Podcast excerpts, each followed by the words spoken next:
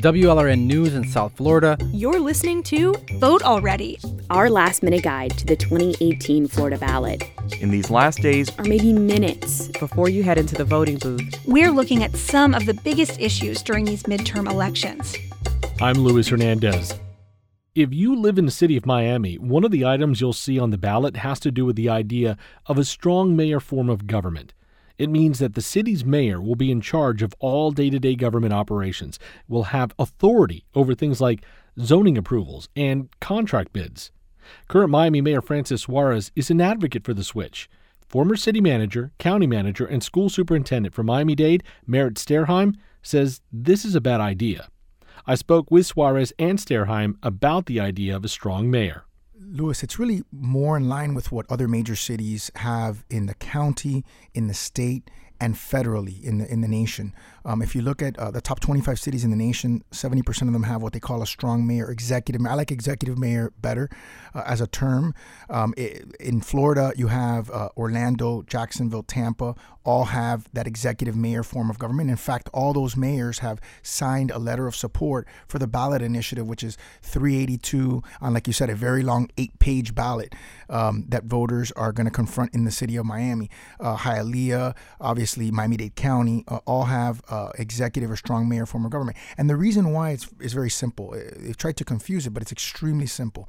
When residents elect a mayor, that's the only elected official in a in a in a jurisdiction that is citywide, and they expect that person to have the basic administrative authority that the head of uh, of an executive branch would have. Uh, currently, the mayor does not hire and fire any employee in the city of Miami. The mayor can only select one person, which is the city manager, subject to ratification by the commission, subject to being fired by the commission, subject to being fired by the mayor and reinstated by the commission, and and neither the commission nor the mayor can tell that person what to do. So it creates this very confusing system that lacks accountability and has created 15 city managers in the last 21 years that we've had this system of government. Again, if you have any questions uh, for Mayor Suarez, if you have any questions about how this st- strong mayor would work, give us a call 800 743 9576. That's 800 743 9576. You can also find us on Twitter or Facebook at WLRN Sundial. So, I mean, coming back to this, then, Mayor Suarez is, I mean, you know, why is the mayor in a greater position? Why would you be in a greater position to oversee some of these key functions that the current city manager, Emilio Gonzalez, is already handling? Well, the thing is that the person who was elected mayor is is is myself. And so what happens is when people come to see the mayor, they expect the mayor to be able to do things to make their life better. For example, the mayor can't pick up the phone and get the public works director to fix a sidewalk or to fill a pothole or to um, or to actually trim a tree. How the, often do you get calls, by the way, of people saying, "Hey, uh, there's this problem on my street. Every fix day, this." Every day every single day. I get a call, a tug on the on the on the shoulder where I'm walking down the street, and somebody has a problem, whether it's affordable housing, whether it's transportation. Every single day, somebody has uh, an issue that they need. I just came from a senior center right now, where where three or four seniors pull me aside, you know, when I'm speaking to them, and they'll say, "Hey, this is my issue. That's my issue," and I don't have the capacity under this current system of government uh, to to actually make those changes. And then what happens is you get blamed as an elected official. And what do you tell what do you, what do you tell them though when when, you say, "Well, I can't do anything," what I tell them is, "Look, we have a system of government that uh, is unaccountable to you, the ultimate voter, and I've tried to do something about it. By the way, I didn't just try to do something about it now that I've become mayor. I've tried to change this from when I was commissioner in 2011.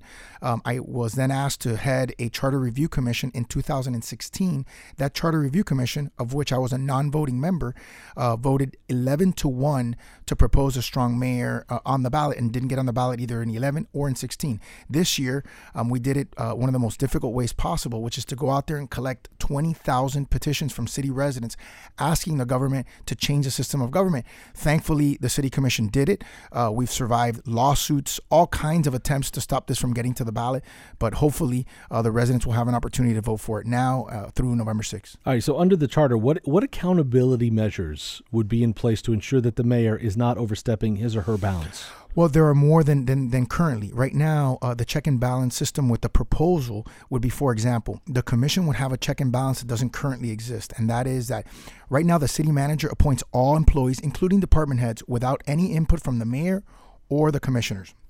Under this proposal, uh, all department directors that are selected by the mayor would be subject to veto by the commission, very similar to the check and balance that exists on the other side of the coin, which is when commissioners legislate, the mayor has a veto, which of course can be overturned by the commission with a four fifths vote. In the other case, uh, if uh, the mayor, let's say I appoint a public works director that's someone that the commission doesn't think is qualified, they can veto that selection, and I am prohibited from selecting that person again uh, for that position. I have to find somebody new. So there's a balance of power where the commission has abilities to veto administrative decisions, the mayor has ability to veto legislative decisions, but the mayor is the one in charge of the executive branch, and the commission is in charge of the legislative branch. Again, talking with Miami Mayor Francis Suarez, uh, in a few days, voters are going to decide, voters in Miami are going to decide if they're going to give him the opportunity to become a strong mayor, or he likes to say, is it more executive power? Now, you would still you would still be appointing the city attorney and city clerk, right? Right. They they're an employee of the city.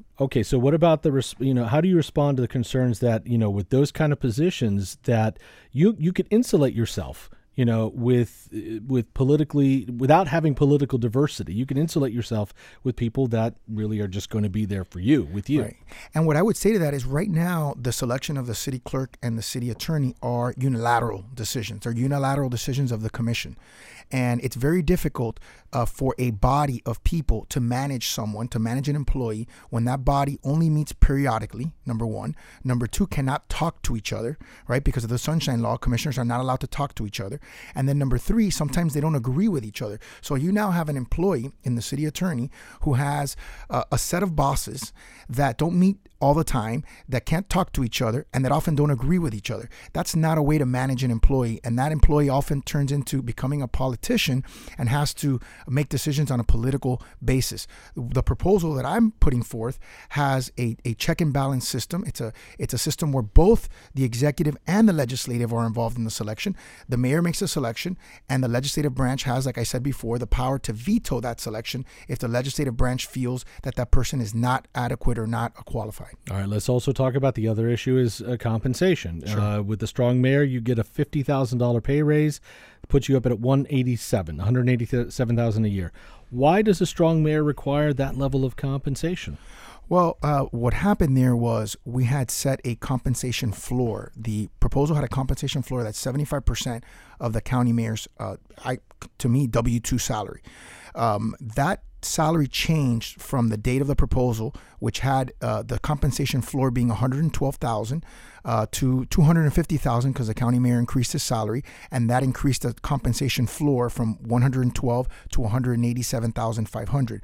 Uh, I've said from the beginning that that I'm I'm pushing this not for a raise. I have absolutely no desire to get a raise. I do perfectly fine in the private sector and I don't want a penny more to be the mayor of the city of Miami. I work 10, 12, 13, 14 hour days. Um, so this is not for you know about the money for me. And what about? But that's the other thing too. Is this? It's more responsibility, more on you. Now Sure. people can tug at your shoulder and say, "Fix this." and and I'm okay with that. That's that's part of what what I'm asking for, and that's part of the job. If you want to be mayor of a big city, you have to be comfortable with responsibility. What bothers me is when there's an incongruity between what the expected ability of a mayor is and the actual ability of a mayor. And so I'm trying to line those two things up so that when somebody does tug me on that shoulder, I can either tell them that I can do it or I can be responsible to them if I can't do it. Where do I begin? I mean, the proposed charter has so much that is, I think, onerous and certainly not in the public's interest. Um, number one, it wasn't prepared in public. Usually, you have a charter review committee that holds public hearings, does research, and uh, allows for public input. None of that was done. It was done in a back room somewhere. And uh, that's not the way you should change a charter. Charter is like the Constitution of the United States. It really sets forth all of the powers and duties. You know, it's a sacred document, so it should be done publicly and publicly aired. Uh, it would have been nice to have some input into the process, and I'm sure there are a lot of people that would agree with me. That's one. Uh, secondly, it puts the city commission, who are elected from five districts, as uh, a second class organization. It really eliminates one of the fundamental requirements you want in an ethical democratic organization, and that is checks and balances. For example, the Metro Dade Charter, Miami Dade County, it has checks and balances. The county commission has authorities. The strong mayor, who I think does basically a pretty good job. Carlos Gimenez. Yeah, Carlos Gimenez. Um, they check each other. That's what checks and balances means. And there's a balance of power between the elected representatives, 13 single member district county commissioners, and the strong mayor. Y- You know, one of the things I wanted to ask you is this: is that you are you were a city manager both in the city of Miami back in 1996 and Miami-Dade County from 1998 to 2001. Just briefly give me an idea of what the responsibilities of this city manager are, because if this changes, that person would lose a lot of that power. Well, I'm really not here. Fundamentally, getting rid of a city or a county manager is not a good idea. There is no political substitute for the professional administration and management of public affairs. Uh, the council manager plan of government really was formed over a hundred years ago, fundamentally to get rid of bossism, to get rid of Tammany Hall, to get rid of uh, Boss Tweed, and and this is reverting back to this system. Um, the manager is a professional, and his job is to carry out the policies of the elected officials. In this case, the, the city commission, or in the case of the county, the county commission and the mayor. They jointly create policy. And once that policy's set, then a professional manager is called in to administer and put into effect that policy. So you, what what would be wrong with having the mayor be that administrator? He's not an experienced uh, city manager, or you know, he's he's. Let's face it, and, and I don't mean this in a derogatory sense. He's a politician, and politicians should be setting policy, not running the day-to-day administration of a huge multi-million dollar organization. I mean, that's fundamental. And uh, but I'm not here to argue that point. Uh, my point is that this is not a democratic proposal. It's bossism, fundamentally. because the as you- mayor, as you- because for example, the mayor, some some of the contents of the charter are really terrible. The mayor is going to appoint the city clerk and the city attorney. Now look at the functions of the city clerk and the city attorney. City attorney is the attorney for the entire city. He's the city city attorney for department heads, for the individual commissioners, and the mayor. He shouldn't be appointed based on loyalty to the mayor and not to the city commission. I mean, that, I don't know who came up with this, but it's a power grab, and and I'm not speaking about the existing mayor. I'm not here to denigrate Mayor Suarez. What happens when he leaves? The charter is a lasting document. It's a living document, like the Constitution of the You're- United States. You're, you're speaking about the charter itself. That's, I'm that's your, that's speaking your about concern. the charter. Let me ask you this: In 2000, and, and we had him here yesterday, the former mayor Alex Penelas, he asked you to leave your post as city manager because he wanted to transition to the strong mayor. And then later, you told the Biscayne Times, um, it was actually this year, that it was the worst holiday season of your life, and you know you even didn't celebrate Christmas because you were in mourning. Tell me, take us back to that, and, and maybe this helps us understand where you stand on this position. What was what did he ask you to do, and I'm not here to talk about what's happened in the past. Fundamentally, you know, if the mayor wanted to go, Penelas wanted to go for the strong mayor, I can understand that. He felt that he couldn't achieve that with me as as county manager because I'm very well known, and I think I've earned some respect in the community. What really bothered me was I gave him a list of professionals to take my place because changing the charter to go to a strong mayor wasn't going to happen overnight. He would still have to have a county manager for uh, at least until the charter and the people voted to change it, and then you would eliminate that position. And the rest is history. Do you he, think he didn't appoint a professional? He didn't appoint anybody from that list. He appointed a mayor of a city of uh, a former mayor of a city of 18,000 people, Homestead, who had no experience in running an organization like that, and and it just went downhill. Everything that I had worked for to reform and energize the county administration, and I was very successful at that. It all went backwards. And but that's not why I'm here. We're, we're missing some valuable time talking about what's wrong with this charter. All right, so uh, fine. Then let's go to the charter you, because I mean, you said you said that the charter, like the Constitution, is is this important document in it that it sets, basically sets how we run this city. Why can't you, at some point, as we make amendments to the Constitution, why can't we change a charter? Well, I think you can, but there is a process for doing that. And you don't like the process they went about. well, it was a this- backroom process. Did anybody know that it was being done? All of a sudden, it comes up, no public input. Uh, when you, ha- I chaired a charter review commission for the county. Mayor Steve Clark appointed me as the chairman.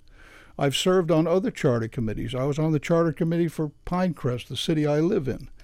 Um, and it's a very participatory process and a very deliberative process. Um, the public was not given that opportunity. No one was. I mean, here's the charter, take it or leave it. So now, do you find yourself really at this point because it's going to be up to the voters? It's just trying to tell the voters and let them know that there was the the process wasn't there, and they're trying to shove this in your face and vote no. Well, and, and the and the charter gives excessive power to the mayor. I mean, I I call it bossism. Uh, it's not a healthy charter. Compare it to the county. We have a strong mayor system in Miami-Dade County, Carlos Gimenez. We have a 13-member single-member district commission. The city of Miami now will have a strong mayor, and will have a five-member single-member district commission that has been reduced in power. There is no checks and balances. I mean, that's not healthy. You've been listening to an episode of Vote already. WLRN's last minute guide to the 2018 Florida ballot. You can listen to all our episodes looking at some of the biggest issues you're deciding right now. and you can find our voter's guide at amendments.wlrn.org. Remember, Election Day is This Tuesday, November 6th. Vote Already is a production of WLRN News. Our music is by Michael Gillette.